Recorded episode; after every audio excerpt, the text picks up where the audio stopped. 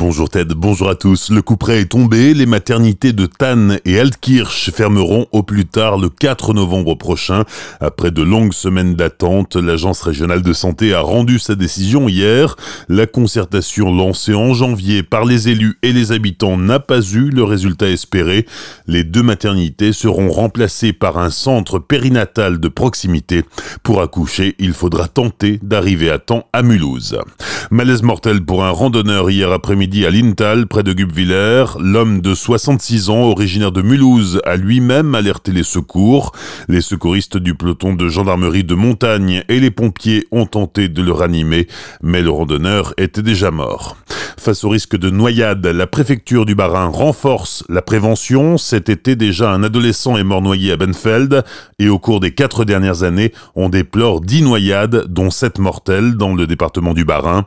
Pour assurer la sécurité des baigneurs, le nombre de sauveteurs a été renforcé autour des 21 plans d'eau du département, une centaine de nageurs sauveteurs supplémentaires. Les baigneurs doivent aussi jouer le jeu en ne fréquentant que des lieux autorisés à la baignade et surveillés.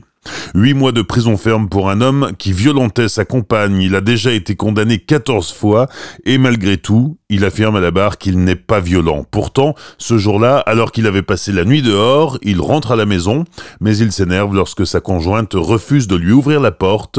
Finalement, elle cède, il l'attrape par les cheveux, le voisinage est formel, les disputes sont continuelles. Ce père de famille de 38 ans a été incarcéré à l'issue de l'audience.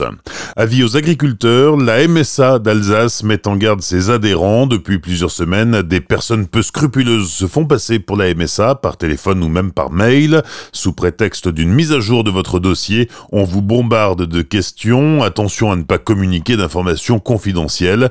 Jamais la MSA ne vous demandera vos coordonnées bancaires, par exemple. Il faut être extrêmement vigilant. Aujourd'hui 16 juillet, journée nationale de la mémoire des victimes des crimes racistes et antisémites de l'État français. La France rend hommage aux justes et se souvient des rafles des 16 et 17 juillet 1942, au cours desquelles près de 13 000 personnes ont été arrêtées dans Paris et sa banlieue, et dont plus de 8 000 furent regroupées au Veldiv avant d'être déportés. À Colmar, une cérémonie aura lieu ce soir à 19h, rue de la Cigogne.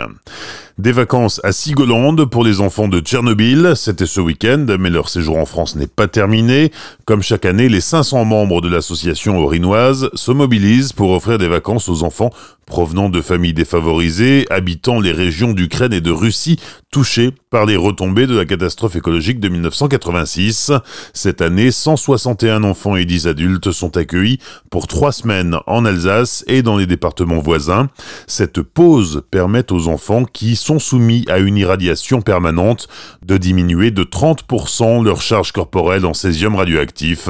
Plus d'infos sur le site lesenfantsdetchernobyl.fr. Enfin, la ville de Célestat recrute toujours des vacataires en contrat journalier pour l'organisation du Corso Fleuri le 10 août prochain, samedi 10 août.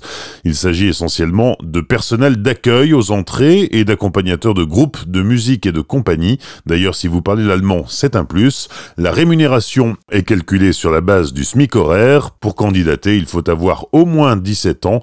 Pour en savoir plus, vous pouvez vous adresser en mairie au service festivités et vie associative. Bonne matinée et belle journée sur Azure FM, voici la météo.